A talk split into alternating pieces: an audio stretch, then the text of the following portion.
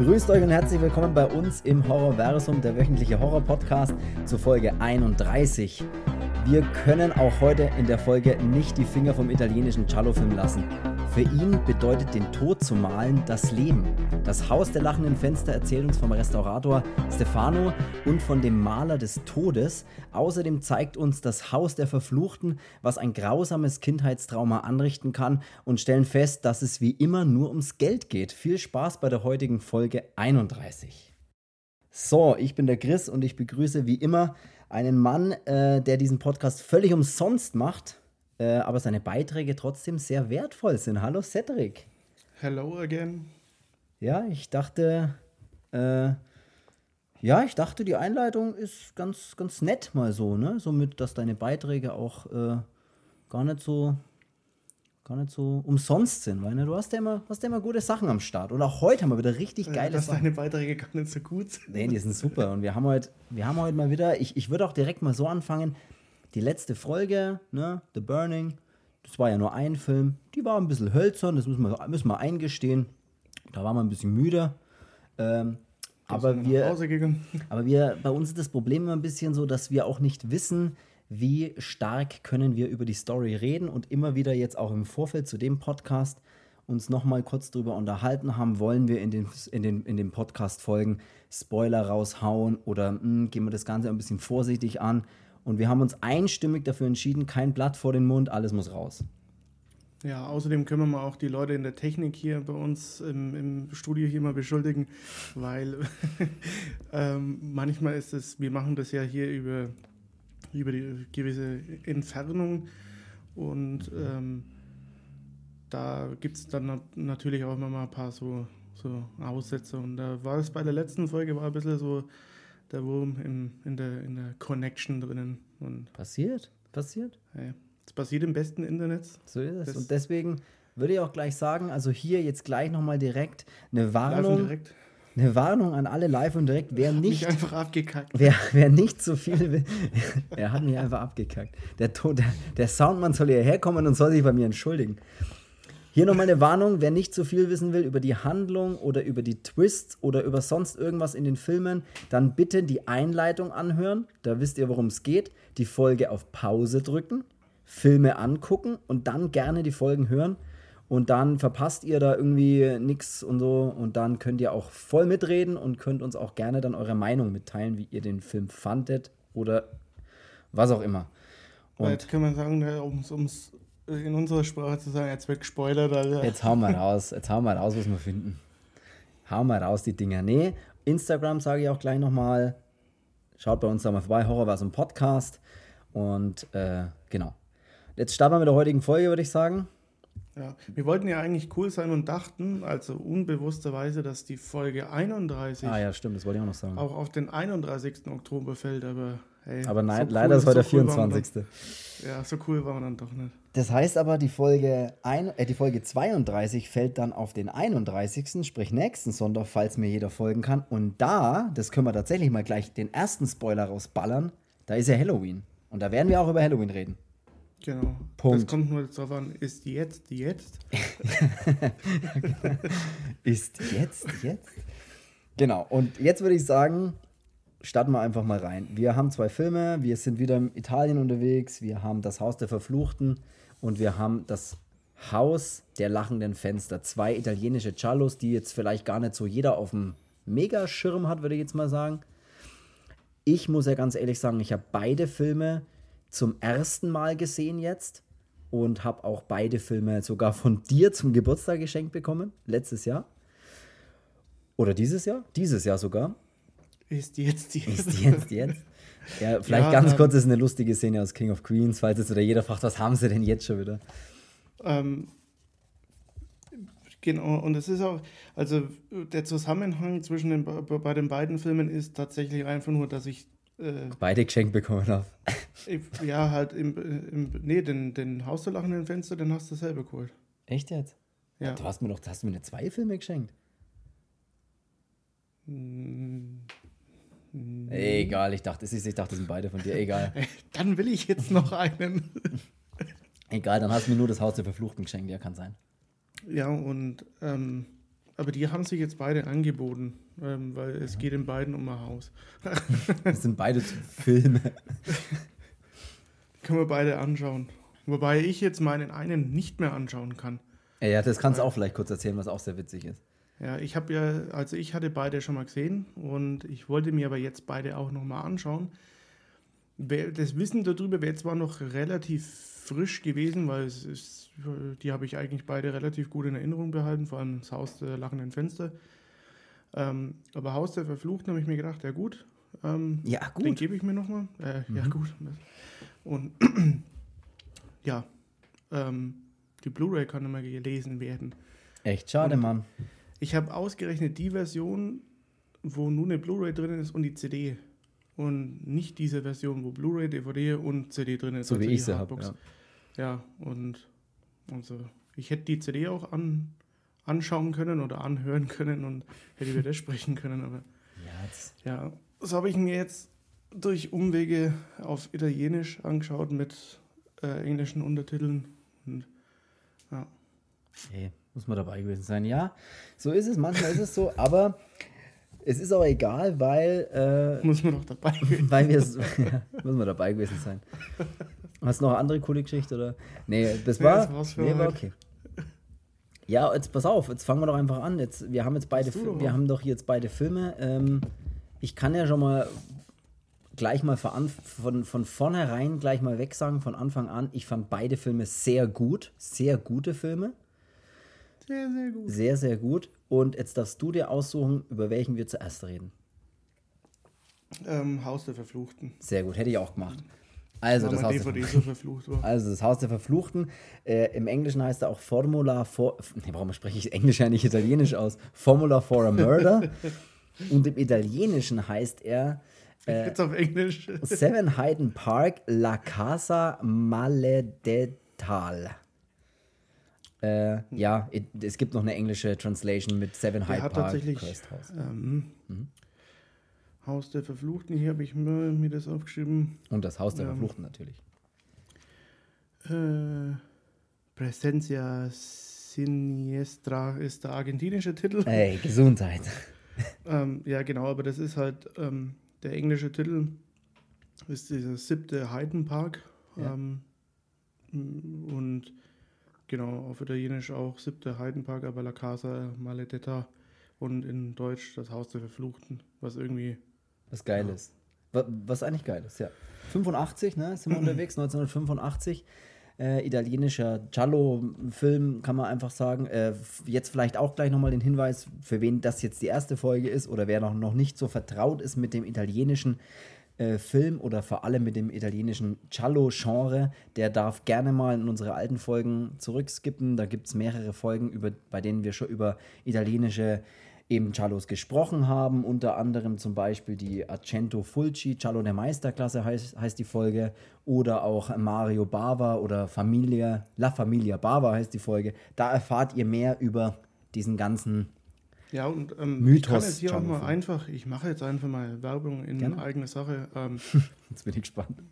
Ja, für die Leute, die vielleicht auch dieses, dieses italienische bisschen ansieht, das heißt jetzt irgendwie so Giallo-Filme oder Horrorfilme oder sonst was vom italienischen Bereich. Es gibt eine Seite, die heißt Italo Cinema. Mhm. Und auf der Seite seid ihr eigentlich auch relativ gut aufgehoben, ähm, um euch ein bisschen so Infos über das Ganze zu holen. Also die haben da sehr viele, viele Filme drinnen, ähm, die dann auch echt gut beschrieben sind. Das sieht man dann auch Regisseur, Kamera, Musik, sonst was. Ähm, die Titel mit dazu, dann hast du so eine Inhaltsbeschreibung und das ist eigentlich ganz geil, also wenn sich das rund um das Italo-Cinema oder Italo-Kino dann dreht. Sehr gut. Ja, dann schaue ich da mal vorbei. Also f- nutze ich tatsächlich sehr oft eigentlich.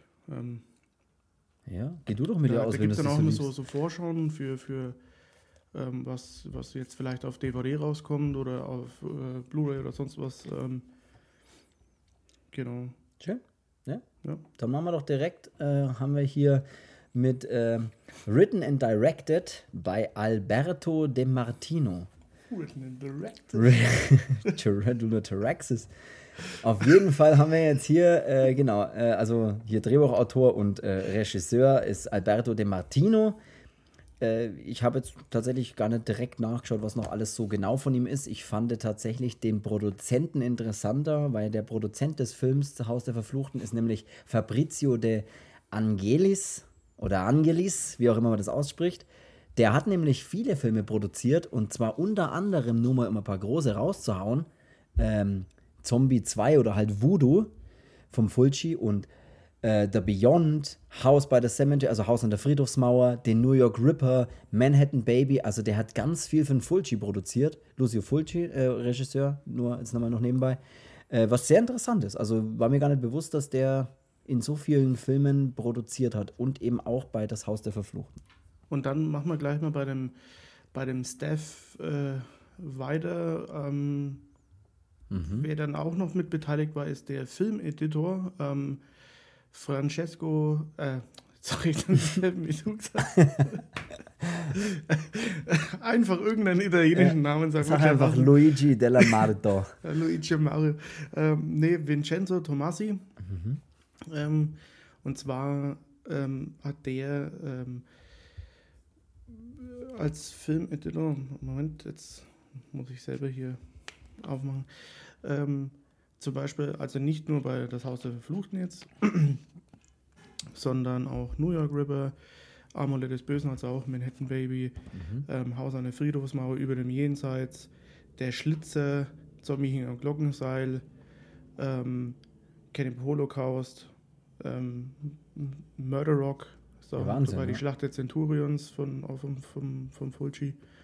Ähm, ja, das ist schon wieder, wieder da auch cool, wie, wie diese Connections dann wieder miteinander verzapft sind, was der wieder bei dem gemacht hat, was der für den gemacht hat. Und ja, das ist irgendwie immer so ein bisschen dieses, dieses Spannende, finde ich auch immer an dem Italo-Kino, äh, weil man da immer, auch wenn man jetzt so, keine Ahnung, sich Sachen vom Argento anschaut oder, oder, oder Soavi, dann war aber wieder der dabei, dann hängt da der mit drinnen und ja. das ist eigentlich immer eine ganz coole Sache, finde ich. Was, glaube ich, auch einfach der Grund ist, warum zu so einer bestimmten Zeit, ich sage jetzt mal späte 70er bis Mitte 80er, einfach so viele unglaublich gute Filme rausgekommen sind. Weil eben immer wieder die gleichen Personen aneinander oder miteinander gearbeitet haben, glaube ich. Das ist einfach so. Ja. Ja, und ähm, bei Das Haus der Verfluchten, finde ich, ist man auch wieder bei so einem nicht allzu typischen Charlo. Mhm. Ähm, auch weil er ja mit 1985 dann doch ein bisschen relativ spät kam. Ja. Oder zu den späteren. Ich meine, es gibt ja heutzutage auch noch welche, aber zu dieser äh, Hochzeit von denen. Und ähm, er ist aber so ein bisschen, ja, jetzt nicht ganz so wie Off Balance, also wie der Tod war denn in Venedig. Ähm, sondern man weiß ja auch relativ zeitnah dann irgendwann im Film, ähm, was los ist, ja. Was los ist. Ja. Und äh, das ist halt, am Anfang ist es so klassisch mit schwarze Handschuhe und Rasiermesser und ähm, schon eigentlich relativ brutal dann auch. Ähm, das finde ich eigentlich ganz geil, aber er wird dann ab der Zeit, äh, oder mit der Zeit wird er halt dann einfach zu einem Thriller, aber jetzt nicht mehr so dieses typische Charlo-mäßige. Ja, und wir haben. Also dieses klassische schon auch, hm, zählt schon mit dazu. Und, aber ich weiß, was du meinst, ja. ja. ja. Er hat jetzt und nicht so diese. Relativ wenige, wenige Opferrollen und äh, diesmal ist es nur, also nicht die Gewalt so eigentlich gegen Frauen, ne? Ja, ja. Ja, du hast auch mit der, mit der, mit der Protagonistin, also mit der Hauptdarstellerin, eine, auch eine, eine oder, oder du hast da auch irgendwie eine, eine, seltsame Rolle oder Story, weil mm, wir fangen jetzt einfach mal direkt an. Der Film beginnt mit einer Opening-Scene, bei der ein Mädchen von einem als Priester verkleideten Mann, oder in dem Moment denkt man, er ist ein Priester, aber später stellt sich relativ, relativ schnell raus, dass es ein Priester verkleideter Mann war, ähm, und verfolgt sie sozusagen und sie läuft von ihm weg äh, das ist dann so eine große Steintreppe oder was das da äh, ist, auch irgendwie im Spiel, über die da, wo sie dann raufrennt und wegrennt und er hinterher. Dann kriegt er sie irgendwann, reißt ihr eine Puppe aus der Hand, also ihre eine Puppe, und wirft die halt noch weg und die rollt dann auch so die, diese, diese Treppe runter und der Kopf bricht halt ab oder, oder genau und rollt halt dann so weiter. Und dann ist eigentlich die Szene vorbei. Man kann sich halt dann vorstellen, okay, er hat sie gekriegt so ungefähr. Und dann ist eigentlich ein großer Zeitsprung drin und dann ist die, der, die Hauptrolle ist im Prinzip die, das Mädchen jetzt in erwachsen, sage ich jetzt einfach mal. Sitzt äh, im Rollstuhl und man erfährt dann auch relativ schnell im Film, warum das so ist. Und zwar eben, weil sie von einem als Priester verkleideten Mann in, als Kind äh, vergewaltigt wurde und sitzt seitdem im Rollstuhl und kann sich aber da auch nicht mehr dran erinnern an dieses Trauma. Also du hast schon mal eine sehr ja, krasse Story, also was, was auf der Hauptrolle sozusagen liegt oder so Background-Story, die bei der Hauptrolle ist. Ja. Was schon mal sehr, sehr gut ist, weil es mit viel Geschichte anfängt.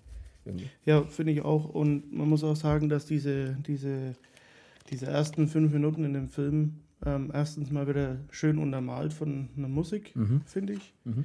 mit, dieser, mit dieser Treppenszene. Und wenn die Szene kommt, hat man nicht das Gefühl, der ist von 1985, ja. finde ich so, weil dann, da hat er noch so ein bisschen, da finde ich fast schon, hat er so, so, so einen leichten Fulci-Flair auch, so ein bisschen so, ja, ähm, ja es ist halt diesen, diesen eigenen äh, italienischen Flair bringt er dann damit und ich finde diese ersten, diese ersten fünf Minuten, wo das Mädel da die Treppe hoch rennt und es ist dann alles, wie das gefilmt ist, wie das dargestellt ist, ähm, das mit der Puppe dann auch, äh, muss ich schon sagen, finde ich, schon, find ich schon eine sehr geile Opening-Scene. Also ist echt, echt schon mal, schon mal großes Kino. Ja. Ja. Und äh, im Prinzip haben wir dann äh, einen, äh, ja, die männliche Hauptrolle äh, wird gespielt von David Warbeck, der auch zum Beispiel bei äh, Lucio Fulcis The Beyond, auch von 81 zum Beispiel mitspielt. Und Black Cat. Auch, genau. Jäger der also der spielt auch bei einigen, bei einigen Filmen da eben mit. Der spielt die männliche Hauptrolle, spielt auch super geil, muss ich sagen, also finde ich. Den mag ich aber auch immer in den, in den Filmen, ja. die ich mit ihm habe, irgendwie. Der spielt irgendwie eine, immer coole Rollen oder immer, oder er spielt halt einfach, er ist so, solide, sagt man, ne? So solider Schauspieler. Ja. Ähm, Im Prinzip äh, kann man dann sagen, dass es so ist, dass die äh, Frau, die im Rollstuhl sitzt, äh, anscheinend recht viel Geld besitzt und der, die Sache ist einfach die, dass es dann darauf rausläuft, dass man an ihr Geld will.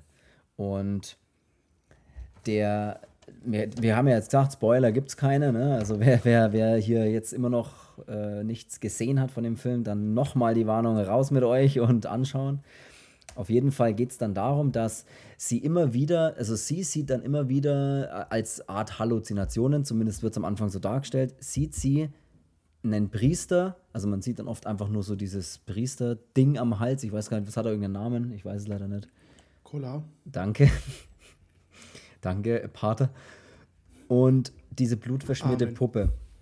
Und sie sieht eben oft einen Priester, also einen verkleideten Priester mit blutverschmierter Puppe. Und man denkt am Anfang, dass es immer Halluzinationen sind und das ist immer sehr gut gemacht, weil es wird dann auch immer so, so auch so hingestellt, so, ah ja, doch nicht und alles ist gut. Und weil es eben heißt, dass es sein kann, dass sie sich, wenn sie in irgendeine Situation kommt, die sie an das erinnert, was sie als Kind erlebt hat, an dieses Trauma zurückerinnert, dann könnte sie einen Herzinfarkt bekommen und dran sterben.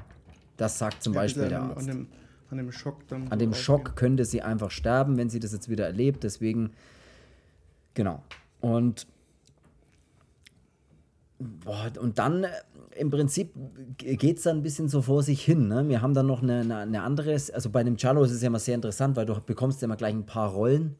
Äh, ein paar Schauspieler in die Kamera gestellt, wo du dir denkst, hm, du bist mal aber auch nicht ganz koscher. Und da ist zum ja. Beispiel auch diese Ruth dabei, die da, diese Freundin diese, diese ja, die irgendwie so ein bisschen wie die, wie die Assistentin ja. von ihr wirkt. Und der Craig, äh, also der David Warbeck, ähm, ist ja auch von ihr ähm, erst nicht der, der Lover, sondern ja. ähm, er unterrichtet sie ja auch im, im zum Beispiel Fechten oder Bogenschießen, was er ja dann da auch macht. Und ja. ähm, das entwickelt sich halt dann so daraus. Ähm, dass er dann halt sich an sie ranschmeißt und dann auch mit ihr dann äh, Techtelmechtel hat und äh, dann hier eigentlich ja, mit ihr zusammen ist und ähm, geht aber dann mit der Ruth äh, trotzdem dem Plan nach, ja. die, wie heißt denn sie? Äh, sie, sie heißt Joanna, ne? Joanna, ja. Ja. Ähm, aus dem Weg zu räumen, um dann eben an das Geld zu kommen. Und natürlich muss man es halt dann so ausschauen lassen, nicht, dass man sie gekillt hat, sondern dass er halt an dem Schock gestorben ist. Genau, deswegen erfährt man als Zuschauer auch relativ schnell im Film eigentlich, dass derjenige, der sich immer wieder als Pfarrer, also wo für sie immer wieder als Pfarrer auftaucht in ihren angeblichen Halluzinationen mit der blutigen Puppe, ist keine Halluzination, sondern es ist einfach ihr Lover, nämlich der Craig der nämlich einfach an die Kohle will und mit der Ruth, mit ihrer super Freundin, eifersüchtigen Superfreundin, äh, einfach hier gemeinsam unter einer Decke steckt. Und Oder wie man seine Rolle auch noch beschreiben kann, ein Arschloch. So ist es. Ein Drecksau. genau, so ist es. Und dann dachte ich mir kurz im Film, als ich ihn geschaut habe, so, hm, äh, kann der, kann der jetzt spannend genug bleiben für das, dass ich ja schon weiß, was passiert? Weißt du, was ich meine? So, ich weiß, Ja, wer es ist. Und die Antwort ist ja. Und die Antwort ist, ja, kann er. und es kann er tatsächlich. Also, es ist dann interessant, weil dann rutscht man so am, am Anfang des, oder bei einem Thriller oder Cello ist es ja grundsätzlich mal so, man selber versucht ja in diese Rolle des Ermittlers zu gehen und sagen, Mensch, der war es, nee, der kann es nicht gewesen sein, aber, oder der war es, der hat ein komisches Gesicht. So. Und hier ist es ja auch so, aber man ihr kennt es aber immer oft, wenn man sich denkt, ja, der war es auf jeden wenn wir, Fall. erst, wenn wir erstmal auf jeden Fall den Häslon für. für Ja. äh, Ja, der mit der krummen Nase, der war es auf jeden Fall. ja. Und- Mann, das ist nur ein Statist. Und das ist ja hier auch so. Und dann ist es ja aber, nachdem ich dann weiß, was los ist und ich weiß, ah, der Crack ist der Böse und der will an die Kohle, dann muss, es, muss der Film halt irgendwas machen, damit ich trotzdem interessiert dran bin, wie es die anderen rausfinden oder so. Weißt du, was ich meine? Die es ja noch nicht wissen im, im, im Film sozusagen. Und das Ja. kann er tatsächlich sehr gut. Also das macht er. Ja. Ja, was äh, beim ersten Mal schauen auch dann ein bisschen für mich überraschend kam, ist, als der Craig dann doch die Ruth aus dem Weg räumt. Das fand ich auch gut, ja, genau. Weil, ja. Und ich muss auch sagen, was mir an dem Film sehr, sehr arg gefallen hat, ist dann wirklich die, die Gewalt, die er dann da aber auch mal aufbringt. Auch ja, wenn weil er er wieder Rasiermesser dabei hat und du so ein Rasiermesser-Fan bist. Ja, stimmt, da ist ja dann auch Kehlenschnitt dabei. Ähm, aber auch wie er, wie, wie er den ersten Pfarrer ausschaltet, so mit dem, mit dem Beichtstuhl. Und da f- muss ich ja sagen, da finde ich auch dann diese, diese ganzen Kamerasachen und so geil, dass man sieht, wie er klingelt bei dem Beichtstuhl. Und dann sieht man aber nicht einfach nur, den, die, wie er draufdrückt auf die Klingel, sondern auch die Klingel, die dann auf dem Beichtstuhl ist. Weißt du, immer so diese Zwischenschnitte, so Ja. wie man es halt immer in den italienischen Filmen hatte. Und das finde ich halt eigentlich sehr geil, auch wie er den Pfarrer dann da ausschaltet, indem dass er den, den halben Beichtstuhl da auseinander nimmt und ähm, was er dann auch zu ihm sagt, halt, das ist dann auch ganz geil. Ja, also das mochte ich auch, ja. Die Gewalt ist auch sehr, also sehr cool gemacht in dem Film. ja. Und als er dann den anderen Pfarrer tatsächlich aus dem Weg räumt, den man mal kurzzeitig verdächtigt, weil er halt eben einer von denen ist, dem sein Gesicht irgendwie nicht so, nicht so ganz, ja, der, wo er mit dem Motorrad dann da kommt, ne? Der, Ja, ja, ja. der versucht, die, diese Trainer da aufzusuchen. Und da denkt man dann auch schon mal, ja, der hat doch auch, der hat doch auch Dreck am Stecken. Da ist doch, da stimmt doch was, ne? Der, ja. Und der wird ja dann auch mal so richtig, so richtig gefotzt von dem, von dem Craig dann. Also mit dem, da haut er, mit, was- mit was haut er da drauf? Mit diesem großen Teil, äh, was war denn das? Ja, keine Ahnung, aber den, äh, wo er die permanent auf den draufhaut. Und das ist immer so geil gemacht, weil das ist ja. so, so geil zusammengeschnitten ist. So, das ist so, so typisch alter Film, so aufziehen und dann zuschlagen und der geht mit Gesicht dann weg ja. und dann immer mehr auch Blut irgendwie dran. so eine Art Schaufel oder so. Nee, was war Nee, oder war das. Nee, bei Haus, beim Haus der lachenden Fenster war es eine Schaufel, wo der eine dann die ganze Zeit. Ich weiß es schon wieder gar nicht mehr, siehst du? Ja, aber ich kann mich dran erinnern, ja.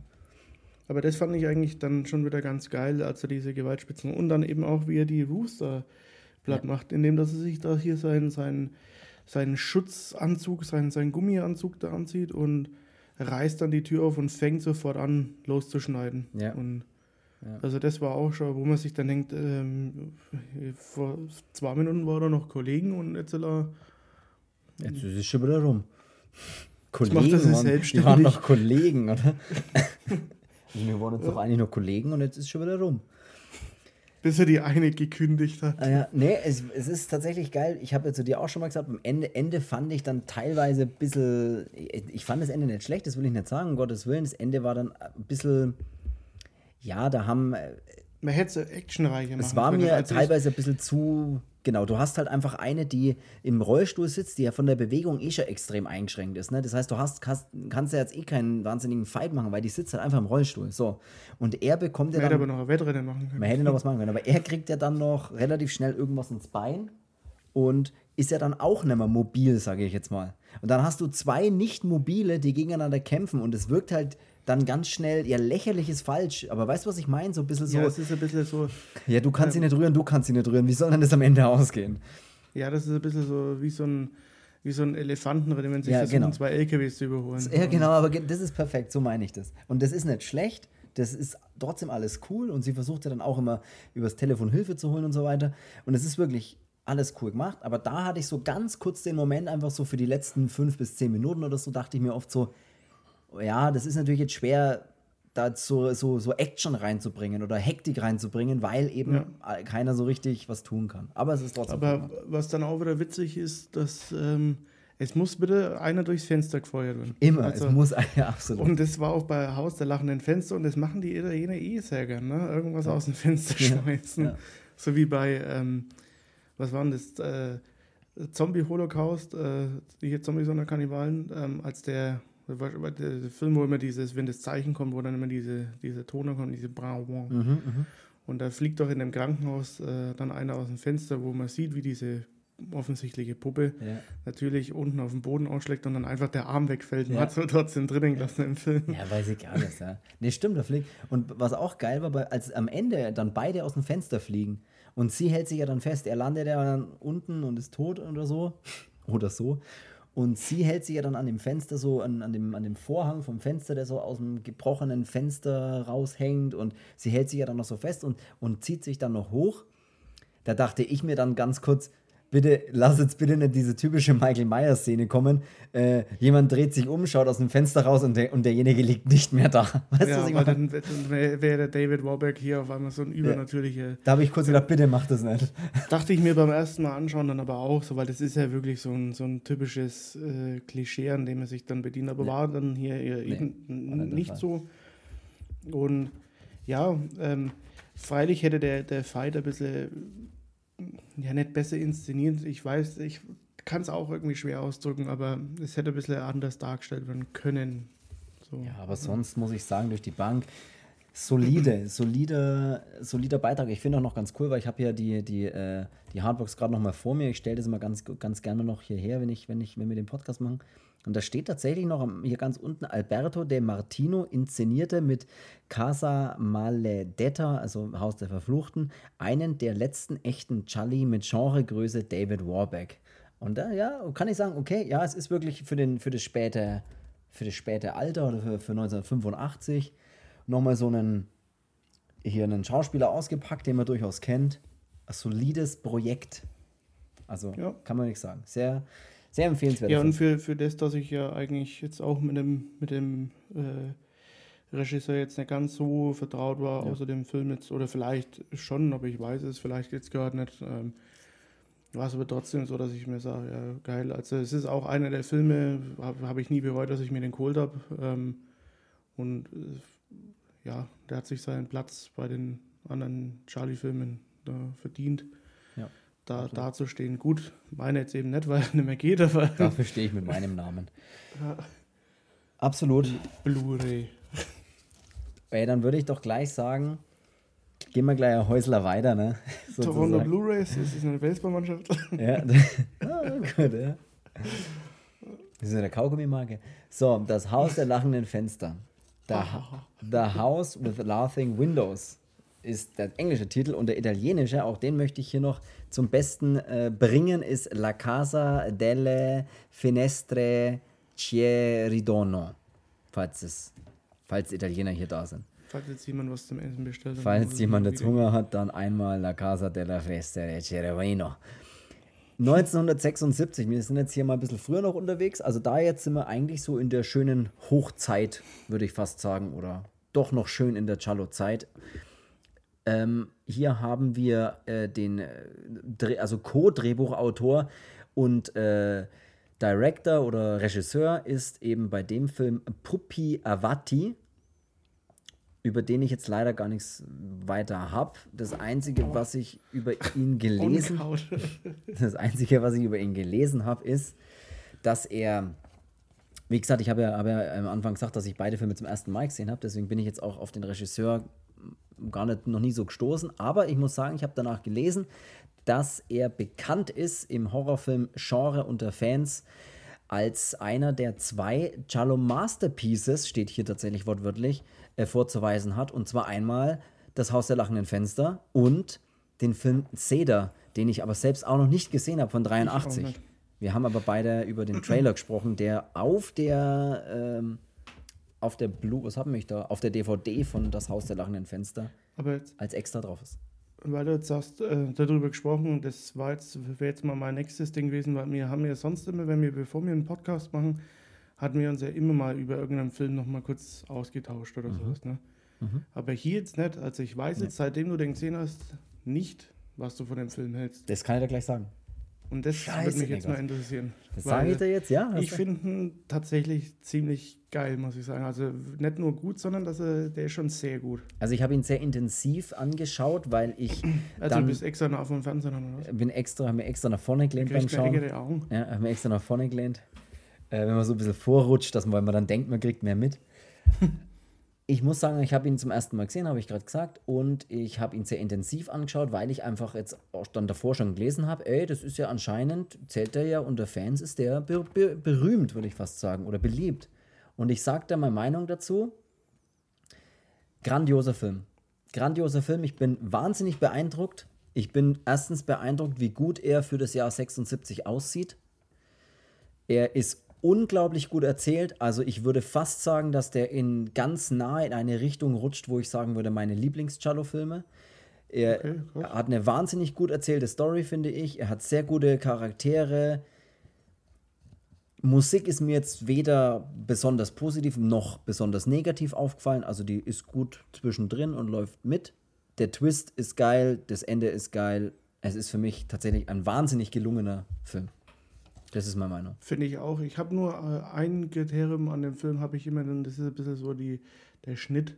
Mhm. Ähm, weil man manchmal so äh, Dialoge, ich weiß auch nicht, ob es davon wieder dem geschuldet ist, dass es, wie es ins Deutsche übersetzt ist, aber manche so Dialoge, die hätte man sich einfach schenken können. Ich weiß auch zum Beispiel, oder diese Szene, als er zu der Francesca da reinkommt und mitten in der Nacht und die, sie kennen sich ja nur vom gegenseitig immer tief in die Augen schauen mhm. und Dann Stimmt, klingelt ja. er und will ja eigentlich zu der anderen Lehrerin und die sagt, nö, äh, die ist nicht da, ich bin auch gerade jetzt aufgewacht wegen deinem Geklingel, aber komm doch rein. Und dann denkt man sich, hey, hier, Stefano, hopp, auf geht's. Dann stehen sie aber nur in der Küche und dann sagt sie, erzählt sie was von Schnecken, wegen Schneckenessen und reißt den Kühlschrank auf und hat seinen Kühlschrank voller so Weinbergschnecken. Was sau eklig war übrigens, ja. Und er sagt dann auch, das ist eklig und sie sagt, sie kann sie nicht anfassen. Und dann sagt er, ja, okay, cool. Und dann sagt sie, ja, ich gehe jetzt ins Bett. ja, und was ist mit ihm? Soll er jetzt in der Küche stehen bleiben oder was? Kann den Kühlschrank aufrahmen ich gehe jetzt ins Bett, was bis morgen früh Zeit, dir zu überlegen, wo es die Schnecken hin ja, ich, ja, ich weiß, was du meinst. Aber, aber da muss ich ganz ehrlich sagen, da bin ich oft schon bei so älteren Filmen so, dass ich da gar nicht mehr so viel Gewicht drauf lege auf diese nee, man. Kann, man, man weiß oft nicht, wie das wirklich gedacht ist. Weißt du, was ich meine? Wie die Dialoge ja, wirklich kann, sind. Man, man, kann das, man kann das auch echt ganz, ganz leicht verzeihen, auch sowas, weil ja. Ähm, man weiß auch nicht, in, in welchem Zusammenhang vielleicht ist es gedacht gewesen, vielleicht war es auch damals dann anders geschnitten und damals war es ja nicht so, schneiden, Film kurz glotzen auf dem Computer und dann, äh, okay, gehe ich wieder in Adobe Premiere oder was weiß ich was rein und schneide es nochmal um und äh, das nochmal rausrendern, sondern das war ja auch was anderes, kann ja auch immer an sowas auch dann liegen oder ja. Im Italienischen kommt es vielleicht ganz anders rüber, weil dann werden noch ein paar Sachen irgendwie mit verdeutlicht oder sowas. Aber das, ja, sowas hat man, das ist wie diese Synchro-Aussetzer manchmal in so alten deutschen Fassungen, weil es irgendwie rausgeschnitten war oder sonst was und dann hat man danach Eben. irgendwie so ein, keine Ahnung. Ja, das ist. Ist jetzt auch nicht schlimm, finde ich nicht. Was ich tatsächlich an solchen Filmen genial finde, ist so eine Story zu schreiben. Also, das ja, ist auch wieder eine von den Filmen, wo ich danach so extrem beeindruckt bin, wie man so eine Story verfassen kann. Ja, ich kann einmal ganz kurz vielleicht erklären, so ganz grob erstmal, worum es geht, bevor wir vielleicht genau drüber reden. Und zwar, wir haben ähm, den Restaurator Stefano, der der Protagonist ist. Der kommt in ein ja, verschlafenes, kleineres italienisches Dorf, um dort ein Fresko, also eine Wandmalerei, so eine Kirchenmalerei, zu restaurieren. Das ist schon mal so das, die Grundidee dahinter. Ja, Fresco ähm, oder Stirb. Ja, halt die Fresco. also, und er kommt da hin und es sieht halt, also das ist ein sehr beeindruckendes äh, Fresko. Fresko, ja. Blutiges. Es ist halt zu sehen, wie jemand äh, von zwei anderen erstochen, mehrmals mit Messern gefoltert wird, kann man jetzt mal so sagen. Und du siehst die Stiche und du siehst halt sein, sein Leiden und sein Schreien und sowas, wie er da so nackt hängt und schreit. Und ja, am Anfang siehst du ja nur, glaube ich, ihn, ne? Und diese anderen Gesichter sind ja noch gar nicht zu sehen. Genau, die siehst du erst, wenn er dann anfängt, es zu restaurieren, langsam halt. Ja. Genau, und das da so wieder freizulegen mit seinen kleinen Werkzeugen da halt da rum zu, rum zu basteln.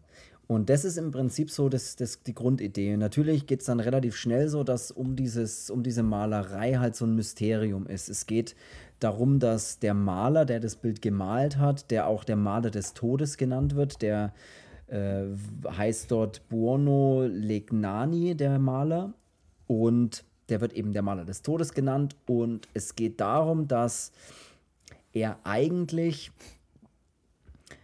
gemalt hat, wenn ältere Menschen oder wenn Menschen im Sterben lagen, hat er die davor noch gemalt. Man hat ihm aber so nachgesagt, dass er die, also dass, dass er praktisch Opfer sich holt, die dort so foltert im Namen der Kunst, damit er so in dem Todesmoment eindrucksvollere Bilder bekommt. So äh, ist so ein bisschen die Erklärung davon. Genau. Und der Stefano kommt dann eben in dieses Dorf und dann bekommt er den Auftrag, Mensch, du bist doch jetzt hier und sollst doch dieses, diese Malerei da restaurieren und mach das mal. Und dann hat man eben wie bei jedem guten Cello mal wieder mehrere seltsame Gestalten. Ne, wir haben einen Pfarrer, wir haben einen etwas wieder zurückgebliebenen, äh, was auch immer er eigentlich ist, ich weiß es gar nicht, der wo da äh, auch mit dem Fahrrad dann später mit ihm rumfährt. Ach, dieser Messdiener oder was ist Genau, das? so ein Messdiener, genau, sowas ist das. Dann haben wir noch einen, diesen Coppola, diesen besoffenen Saufbold-Taxifahrer. Äh, wir haben einfach wieder eine schöne Handvoll Leuten, die, wo, wo du bei jedem wieder denkst, bei dir stimmt doch irgendwas nicht. Und das finde ich bei so Filmen ja immer so geil. Ja. Dann diesen Restaurantbesitzer mit seiner mehr als merkwürdigen Frau. Oh ja, genau, den haben wir auch noch, ja. Äh, mehr als merkwürdig, ja. Ja, die hat echt irgendwie, die hat echt nicht mehr alle, Latten am Zaun.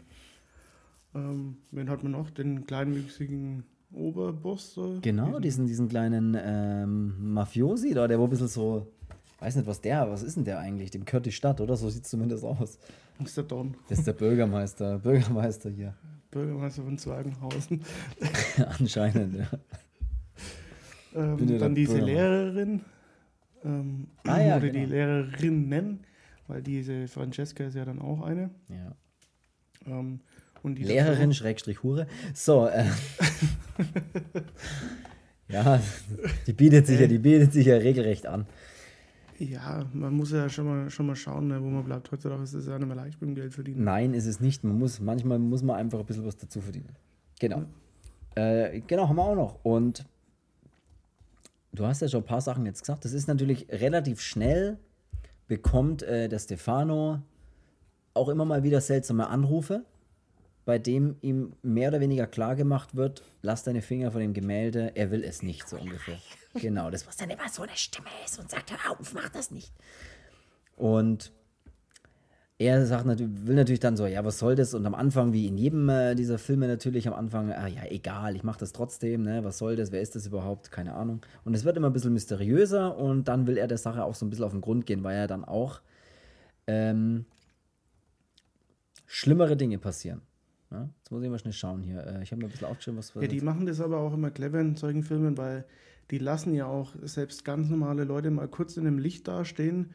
Und das macht der Film halt auch ziemlich gut, dass du den verdächtigst, auch wenn der, wenn der jetzt irgendwie nicht so in dieses, in dieses äh, Schema vielleicht auch passt, aber sein Kumpel zum Beispiel, mhm. der dann ja eigentlich so um ein paar Ecken angeheuert hat, ja. der aber dann hier so, so ein, was ist denn das, Meeresbiologe oder keine Ahnung oder was ja, er immer ist. Ja ähm, den zeigen sie dann einmal so in so, in so einem Close-Up, wo er mit seinen Augen, also wo man seine Augen so sieht und so auf die Art, hier, ähm, ich, wir präsentieren euch jetzt einen, den habt ihr jetzt zu verdächtigen. Und dann ist man so echt so, so ein bisschen, hm, der wird jetzt so komisch dargestellt oder der, der Wie leicht das es geht, dass man, dass man dem folgt. Der ist es, der ist es, ganz ja, klar. Oder dieser Restaurantbesitzer mit seiner mehr als merkwürdigen Frau. Ja, die ist so verrückt. Wenn er immer so aus dem Fenster schaut, so, ja. so schaut man nur aus dem Fenster, wenn man was verbrochen hat. Ja. Und ja, es ist irgendwie, ist sehr genial wieder gemacht mit dem, was geht denn jetzt hier oder wer weiß mehr und ähm, der Säufer, zum Beispiel so Coppola, ähm, ja, dann haben sie so einen, so einen Chief Wiggum als Polizisten, der irgendwie auch scheint, als wäre er irgendwie voll unfähig und ähm, Stimmt, der, wirkt, wirkt auch manchmal so, als würde er vielleicht irgendwas verheimlichen wollen oder als würde er manchen Sachen nicht genau nachgehen und ja, ähm, ist sehr gut gemacht. Und was mir an dem Film auch gefällt, das muss ich nur jetzt mal sagen, bevor ich es irgendwie vergesse, mhm. Der Titel von dem Film, Das Haus der lachenden Fenster, ich mhm. finde geil, wie spät das man bemerkt, mhm. woher das der Titel kommt. Ja, habe ich tatsächlich mir auch gedacht. Das ist so, das ist immer so wie in, in geilen Liedern, wenn der, wenn der Liedtitel, so wie das Lied heißt, aber nur mal so beiläufig mit gesungen ja, wird. Ja, ja das so ist in, ja, in so einer Strophe oder sowas. Und ja. das finde ich, das fand ich da sehr geil. Auf der Rückseite von dem, von dem, von dem Haus, wie man es wie dann sieht. Und ja, ist auch faszinierend, was für, eine, für, eine, für ein Aufwand für den, für den Film äh, betrieben wurde, auch wenn es nur in dem kleinen Dorf ist, aber dieses Fresko da alleine, dann ja. dieses Haus und Leichenteile ausgraben und was weiß ich was, das ist so, das ist so eine, so eine wirklich vollkommene Story, die echt ja. wahnsinnig gut erzählt ist. Also wirklich wahnsinnig gut. Ja. Du hast auch noch so ein, so ein Tonband, was man ganz am Anfang vom Film auch hört und man hört es zwischendrin auch immer mal wieder weil die, die Francesca da, die hört er das auch dann mal an und so weiter. Ähm, es gibt praktisch ein Tonband, bei dem der Originalmaler, also der, der, der Schöpfer des Freskos, dieser Buono Legnani, der da praktisch ganz wirre ja, Dinge aufgenommen hat auf Tonband. Äh, zum Beispiel, ich habe mir da ein bisschen was aufgeschrieben, was sagt er denn? Äh, meine Farben entspringen meinen Venen, so süß wie der Herbst, so warm wie das Blut. Die Farben sind in meinem Arm, aber es ist notwendig für sie zu sterben und solche Geschichten. Also der sagt da ganz wirre Dinge. Und deswegen geht man immer auch davon aus, dass der völlig durchgedreht war und verrückt war.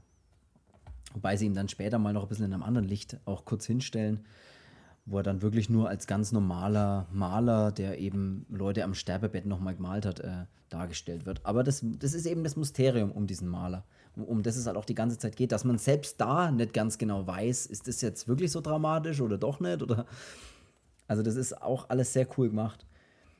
Ähm, ich finde das Haus auch gruselig, in das er dann ziehen muss, weil. Ja, stimmt, er ist auch ah, jetzt dann mit dieser Frau, die da oben in dem Haus noch drin liegt und so. Ja, weil es ja dann heißt, in dem Hotel kommen dann Gäste und dann muss er ausziehen, was ja dann auch gar nicht stimmt. Ja wo man sich dann auch denkt, ja, warum stimmt denn das jetzt nicht? Hängen die oder hängen die alle dann, zusammen, ja. Ja, dann hat man auch mal so das Gefühl, so ist es so ein, so ein Dorf, so ja, wo alle gegen einen sind und äh alle gegen alle. So.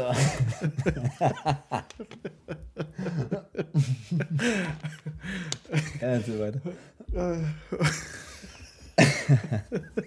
das ist das neue Spiel. So, genau.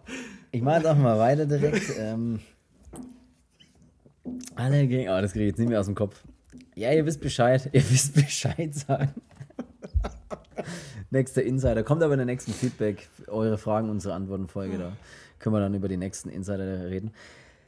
Aber ich weiß tatsächlich, was du meinst. Äh, wir haben dann, natürlich passiert dann, äh, also der Stefano will ja dann mit der Francesca tatsächlich auch abhauen, ne? Sie sagen dann auch so, pass auf, wir, wir scheißen jetzt auf das alles hier. Oder was auch noch interessant ist, er restauriert das Bild ja fertig. Und das Bild ist dann fertig restauriert. Und dann heißt es ja, ja gut, du, deine Arbeit so ungefähr, dann, dann sagt der, der, dieser Bürgermeister oder was, ich weiß, so, so irgendwas mit L heißt der. Solami, nee, Sol, Sola, nee Salami. Salami, keine Ahnung. Warte mal, ich sagte, wie er heißt, ich glaube, der steht hinten auf der Hülle drauf. Der heißt Solmi, ja, fast. soll mir sagen. soll mir mal Arsch lecken. Soll mir was zum Fresko geben. Auf, je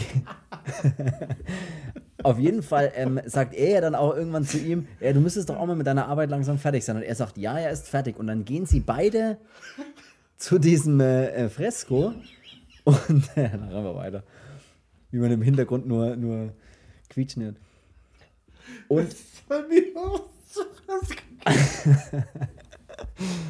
Oh Gott.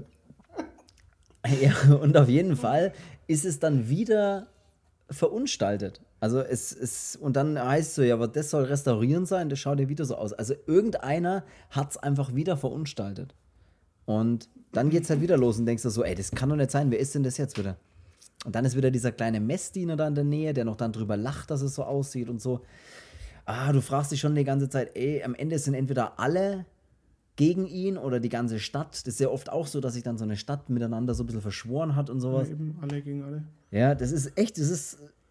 Und das macht der Film grandios, dieses, dieses, du hast, ja, du weißt gar nicht mehr, wen du verdächtigen sollst. Dass der Pfarrer immer auf der einen Seite so äh, beschützt ihn immer so ein bisschen ja. oder, oder äh, ist dann auch bei ihm mit dabei und im nächsten Ding ist aber so, wenn er das fertig restauriert hat, dann reißt es raus und wirft es eh weg. Ja, ja. Wo, ich mir dann denke, warum macht das denn dann überhaupt? Und ähm, dann auch das, dass seine Schuhe dreckig sind und dann, ja, der war da wegen der letzten Ölung und ähm, dann denkt man sich, okay, der Pfarrer, dann hast du aber fünf Minuten später wieder den nächsten, den du auch verdächtigst. Halt. Ich dachte zeitweise. Bis auf die Frau, die wirklich gelähmt im Bett liegt, oder ja. wo sie sagen, die liegt im Bett, die verdächtigt man nie. Ja.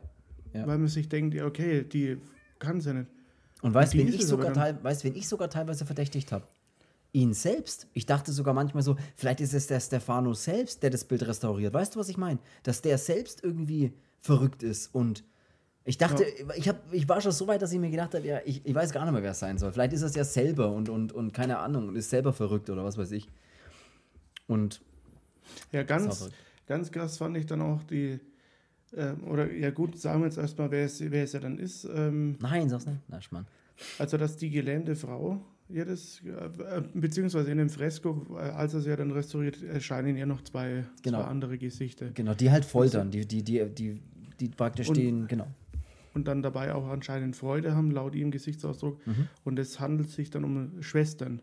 Genau. Also zwei, zwei Schwestern oder beziehungsweise die Schwestern von dem Maler. Genau, die Schwestern vom Maler, ja. Ähm, wo man dann auch denkt, dass sie in Rio de Janeiro irgendwie dann abhanden gekommen sind wegen so einem Foto, das dann auch gefunden wird. Ja. Und es weiß aber niemand, dass eine von denen Schwestern diese angeblich Gelähmte in einem, in einem mhm in dem Bett drin ist. Das und ist Wahnsinn, ja. Äh, das ist schon mal der erste Twist, das ist schon mal der erste geile Twist. Ja. Und dann fand ich es ja auch krass, als man das ja dann weiß, ähm, dass er dann, ähm, ich muss jetzt nur noch mal kurz vorspringen, ähm, er wird ja dann auch ver verwundet und fährt ja dann durch die Stadt und versucht ja Hilfe zu bekommen. Und dann will dann aber keiner helfen, so auf die Art, die wissen alle, was hier passiert. Ja, und, und noch bevor das alles passiert, hast du ja auch mehrere, die davor noch sterben. Also bevor er verwundet wird. Du hast ja zum Beispiel der kleine Messdiener, der dann auch noch drauf geht, oder? Nee, der Messdiener geht erst am Ende drauf. Ja, der, aber die Francesca. Die Francesca, und, der Coppola stirbt, ähm, der ja, dann im Fluss gefunden wird und dann aber auch überall Narben hat und du weißt auch nicht, was ist denn jetzt da schon wieder los? Also es sterben dann unglaublich viele, die du eh verdächtigt hast, eventuell oder die auch irgendwie sein können. Und dann mhm. kommt er verwundet zurück zur Stadt und das kannst du weiter erzählen. Das ist auch geil. Ja man, man, wusste ja, dass es dann diese zwei Schwestern sind und dann wusste man auch, dass es die eine ist, die da angeblich ans Bett gefesselt war. Ja. Ähm, als er dann aber versucht, in die Stadt zu gehen, wo die Polizei dann auch nicht aufmacht und ja. dann ist eben dieser eine, der wo scheint, als wäre der Bürgermeister, der dann aus dem Fenster schaut und ruft aber dann die Polizei. Ja. Aber so auf die Art, die sollen kommen und sollen was gegen ihn machen. Ja, ja, so alle, alle, also viele sehen ihn aus dem Fenster, aber keiner will ihm halt helfen. Ja, Obwohl er da so verwundert sich gerade in die Stadt geschleppt hat noch. Weil sie es wahrscheinlich dann wissen, was da vor sich geht in mhm. der Stadt. Und das fand ich halt dann auch so, so krass, weil ich mir dann gedacht habe, ja, okay, dann, dann hängen die alle miteinander irgendwie drinnen. Und dann war aber der größte Twist ja noch nicht mal da. Ja, der, und der, der, Twist am Ende, den habe ich zurückgespult und habe mir nochmal angeschaut, ohne Witz. Habe ich auch gemacht. weil es war einfach genial. Es ist ja so, dass er kommt ja dann, also er kommt, sagen wir mal, wo er das Fresko dann restauriert, kommt er denen auf die Schliche. Ja, ja genau, das ist ja das, was er die ganze Zeit versucht. Er will ja das Mysterium aufklären, ne, kann man ja mal Mit sagen. dem Foto. Und dann will er ja mit der Francesca dann da auch abhauen und ähm, dann, ich weiß gar nicht, was dann da ist, weil er mal kurz weg muss. Äh, ich glaube, mit dem mit dem äh, Coppola geht er ja dann fort oder so. Ja, ne? ich glaube, ähm, ja, und der will doch, der zeigt ihm doch dann auch dieses Haus und mit den vergrabenen Leichen und so gen, weiter. Äh, genau, mit, wo, wo, dann auch das kommt, das Haus der lachenden Fenster, ja. wo man dann auch weiß, warum das so ist. Mhm. Und dann ähm, bekommt er ja quasi, äh, oder dann äh, geht er ja zurück und äh, zu dem Haus und dann sind aber diese Schwestern hier dabei, äh, oder die haben dann zu der Zeit die Francesca umgebracht. Ja, ja. Also die ja eigentlich auf ihn warten soll, denn die findet er ja dann oben am, am Boden, wo, er- wo er dann so, so, so schreit und dann äh, das überhaupt nicht fassen kann und dann will er ja die Polizei holen. Ähm, Ja. Oder holt die Polizei und kommt mit ihr zurück und dann ist die Francesca aber oben mehr am Dachboden da. Mhm. Und auch jegliche Spur, kein Blut, kein gar nichts. Da habe ich mir auch schon gedacht, Und- jetzt blicke ich gar nicht mehr durch. Ja, und dann geht er ja mit der Polizei zu dem Ort, wo ja auch diese Leichendinge da vergraben sind, bei dem Haus mit den lachenden Fenstern. Da finden sie aber dann auch nichts und dann hält er die Polizei ihn schon für verrückt. Ähm, und dann soll er auf die, für die Polizei zur Verfügung stehen, wenn, wenn sie ihn brauchen. Ja. Und dann ist er ja in dem Hotel und bekommt dann einen Anruf und da ist die Francesca dran. Das, das fand ich so verrückt. Wo ich mir sie dann gedacht sagt, hab, komm äh, heim und so, ja. Und ich dachte mir, was? Da habe ich gedacht, so, bin jetzt ich verrückt oder was? Und bis man dann halt auch sieht, dass es ja natürlich dieses Tonband da ist, ähm, wo dann die zwei Schwestern halt quasi diese Francesca noch gezwungen haben, was zu sagen. Und ähm, ja, dann ist es da mit dem Tonband. Und Und so wird er hingelockt dann, sozusagen. dann, ja genau, und dann geht er zu dem Haus zurück, weil er denkt, die Francesca ist dann da, geht auf den Boden und dann sind sie aber gerade dabei, den Messdiener umzubringen. Stimmt, so ist es dann. Siehst du so diese typische Szene wie beim Gemälde, zwei stechen auf äh, einen, der so über, also mit den Händen über dem Kopf an so einem Seil hängt äh, und stechen da so auf den Messdiener dann ein, ja. Stimmt. Ja. Und dann ähm, weiß er eher, was der Sache ist. Dann sieht er diese beiden Schwestern ähm, und, Und auch in äh, dem sehen, Schrank wie- dann diese, diese, Ja, diese sehen, wie sie den umbringen und dann sagen sie eben, oder dann zeigen sie was in dem Schrank, da ist, weil auf dem Dachboden ist ja dann so ein großer Schrank die ganze Zeit. Ja. Und da ist einfach der tote Bruder, ähm, der, Maler praktisch, ursprünglich ja. der, der Maler war, ist da einfach in so einem riesen Tank äh, als so eine halb konservierte Leiche noch da. Ja. Und das ist auch geil, weil auch da der geile Zusammenhang wieder ist, dass es irgendein spezielles Mittel gibt. Ich habe keine Ahnung, welche, wie genau das jetzt heißt, aber da gibt es irgendein so Mittel, was der Messdiener ja auch immer wieder transportiert hat, auch während des Films in so kleinen Tanks. Weil, er dann, weil Mhm. immer hieß ja, was, was transportierst du da? Ja, ich muss was irgendwo hinliefern. Ich muss Nachschub liefern. Genau, und das ist halt praktisch so ein Mittel, irgendeine Flüssigkeit, mit der man halt dann äh, eine Leiche oder ein Skelett oder was konservieren kann. Und das hat dann auch wieder einen guten Zusammenhang sozusagen. Ja. Ja, und die haben dann quasi für ihren Bruder Leute umgebracht vor seine Augen oder weil sie gedacht haben, dass das ihm noch irgendwie dann auch äh, hilft oder dass er Ja, als müssten sie ihm immer wieder so, immer wieder neue Opfer für sein Gemälde praktisch bringen oder sowas. So habe ich das auch ja, irgendwie interpretiert. genau. Und dann ist es ja so, dass sie dann den Stefano angreifen und dann passiert eben das, dass er verwundet wird, kann aber entkommen und Ja. sie finden den dann nicht und sagen dann, ja, seine Leiche würden wir morgen eh irgendwo finden. Und dann vergeht er dann die Nacht, ähm, er wacht dann verwundet auf, da in so einem kleinen Wald oder in so einem Gebüsch und geht dann eben zurück in die Stadt und versucht dann da halt Hilfe zu bekommen, aber keiner hilft ihm. Ja. Und die einzige Zuflucht, die er dann findet, ist zurück bei dem Fresko in der Kirche, Bei dem, bei dem Priester, ja. bei dem Priester. Der ihn dann auch aufmacht und in den, seine Arme, der auch dann fällt, mit verwundet wie er ist. Und dann ist es ja so, dass er dann diese äh, Lage nochmal schildert. Ja. Und dann macht der Priester dann so einen Schrank auf und holt dann da was und geht dann dahin und knöpft sein Gewand auf. Mhm. Und da drunter ist einfach so ein blutiges Gewand, wie diese Schwestern anhatten. Und da habe ich ja beim ersten Mal schauen, da war ich schon so, das war schon der Moment, wo ich dann so, da konnte ich selber gar nicht glauben, Ja. warum. Und wo ich es dann gleich in Frage stelle, warum hatten der hier was Blutiges an? und dann spitzt er so Brust auch raus. Ja. Und dann denke ich mir so, hä? Und da ist das so quasi so ein bisschen so Mrs. Doubtfire-mäßig, so, wo es ein Typ verkleidet als Frau ist, aber nur andersrum. Ja, Also die ja. eine von den Schwestern hat sich als, Der Priester ist einfach die zweite Schwester. Ja. und das war so, Das ist so, also den Ja, Twist fand ich was? auch. Ich habe auch gedacht, ich habe dann zurückspult und gedacht, Moment, Moment, was ist jetzt da gerade passiert? Und der macht das Gewand auf, hat dieses blutige Gewand an, weil man sieht ja, als der Stefano dann in das Haus gelockt wird und dann oben die beiden Schwestern, in Anführungszeichen sage ich jetzt mal, dann sieht, wie sie auf diesen Messdiener einstechen, sieht man ja praktisch die eine Schwester, die ihm dann auch die Leiche zeigt von dem Maler, aber die andere Schwester sieht man ja nur von hinten. Da, hast du, das siehst du nie ein Gesicht. Und dann später siehst du eben, wenn er dann die Zuflucht beim Priester findet, die, die, die Nacht drauf oder den Tag dann drauf, dass der Priester sein Gewand aufmacht und praktisch die zweite Schwester ist, also dieses Gewand anhat. Und das ist ein mega geiler Twist gewesen. Also der hat mich, der hat mich jetzt auch beim zweiten Mal oder beim nochmal schauen wieder so von den Socken gerissen, weil das hatte ich jetzt wirklich nicht mehr so eigentlich auf dem Schirm. Also ich wusste, dass der Film ja, ich wusste, ja. ähm, dass der Film ja geil ist, aber das hat mich am Ende dann schon nochmal, wo ich mir denke, ui, äh, krass. Das aber wie ging es so denn dann ganz am Ende aus? Ja, mit der, da kommt dann die andere Schwester ja auch in der Kirche noch ja, mit stimmt, dazu. Ja. Und dann haben sie ja eigentlich, weil er sitzt ja dann in der Falle. Ja.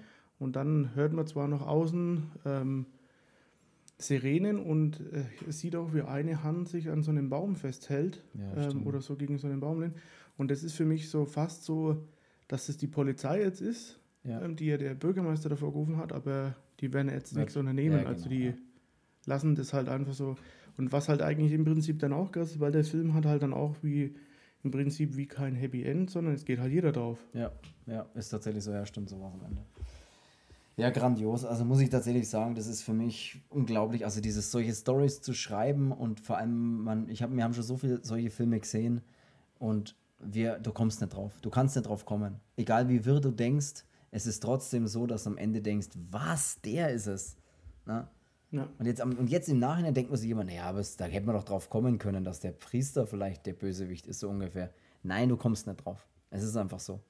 Ja, vor allem, dass es vielleicht gewesen wäre, ja, im ersten Moment, aber dann, wo es ja um zwei Schwestern geht, ja, dann, ja. dann ist es so, dann nee. Ja, und da verdächtigt ja selbst da noch nicht mal die, wo ans Bett gefesselt ist, weil oder halt die eigentlich gelähmt ist, weil wir, die sprechen ja immer davon, dass die das Zimmer nicht verlassen kann, weil sie gelähmt ist und man denkt sich ja dann immer, weil man sieht ja, dass in dem Haus auch was vorgeht, wie der Fensterladen ganz leise oder ganz leicht zugemacht wird und das äh, er sagt ja auch, ja, Tumult gehört in der Nacht und sie sagt dann auch, ja, sie kann es nicht gewesen sein, weil der Einzige, der mit in dem Haus ist, ist er.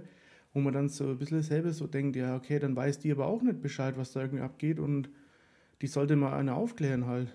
Und ja, ja. es ist unglaublich. Es ist ein unglaublicher Film, es ist eine geile Story. Ich, ich kann es nicht oft genug sagen, es ist ein grandioser Cello, eine geile Story. Ich bin, mich hat er wirklich beeindruckt. Jetzt beim nochmal drüber reden, merke ich jetzt auch nochmal, wie, wie gut es eigentlich ist, wie gut die Story ist und wie gut die funktioniert. Also nicht nur bei mir, sondern halt bei dir auch und bei bestimmt allen anderen auch oder bei vielen anderen auf jeden Fall auch.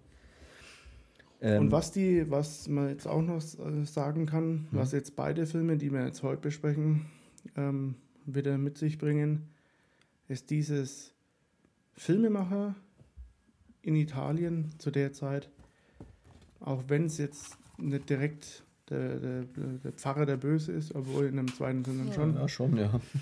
Aber die Italiener, die, also, die können es nicht lassen, zu dem Pfarrer ähm, mal so richtig mies darzustellen. Ne? Also, ja, das ist so, ja. Obwohl sie ja eigentlich sehr, hier, sehr katholisch sind, ne? Ja, ähm, was waren das? Äh, Geheimnis des silbernen Halbmonds, glaube ich, auch von Umberto Lenzi. Ist der jetzt von Umberto Lenzi? Oder Geheimnis der grünen Stecknadel? Äh, Keine Ahnung. Wow, echt, äh, da ist, ja, ist jetzt ist ja wurscht, Er ist auch ein Pfarrer. Don Roger Darling, Pfarrer.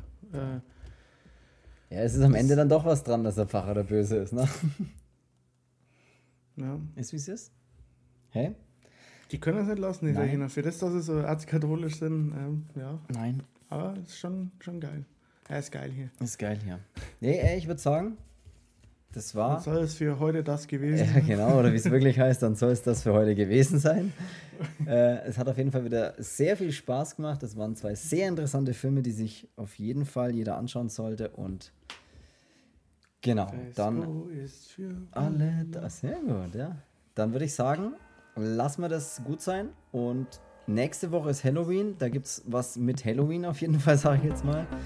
Und Süßes oder Saures. Ja, auf jeden Fall Süßes. Und dann würde ich sagen, vielen Dank fürs Zuhören. Schaut bei uns bei Instagram vorbei und wir hören uns nächste Woche. Bis dahin und tschüss.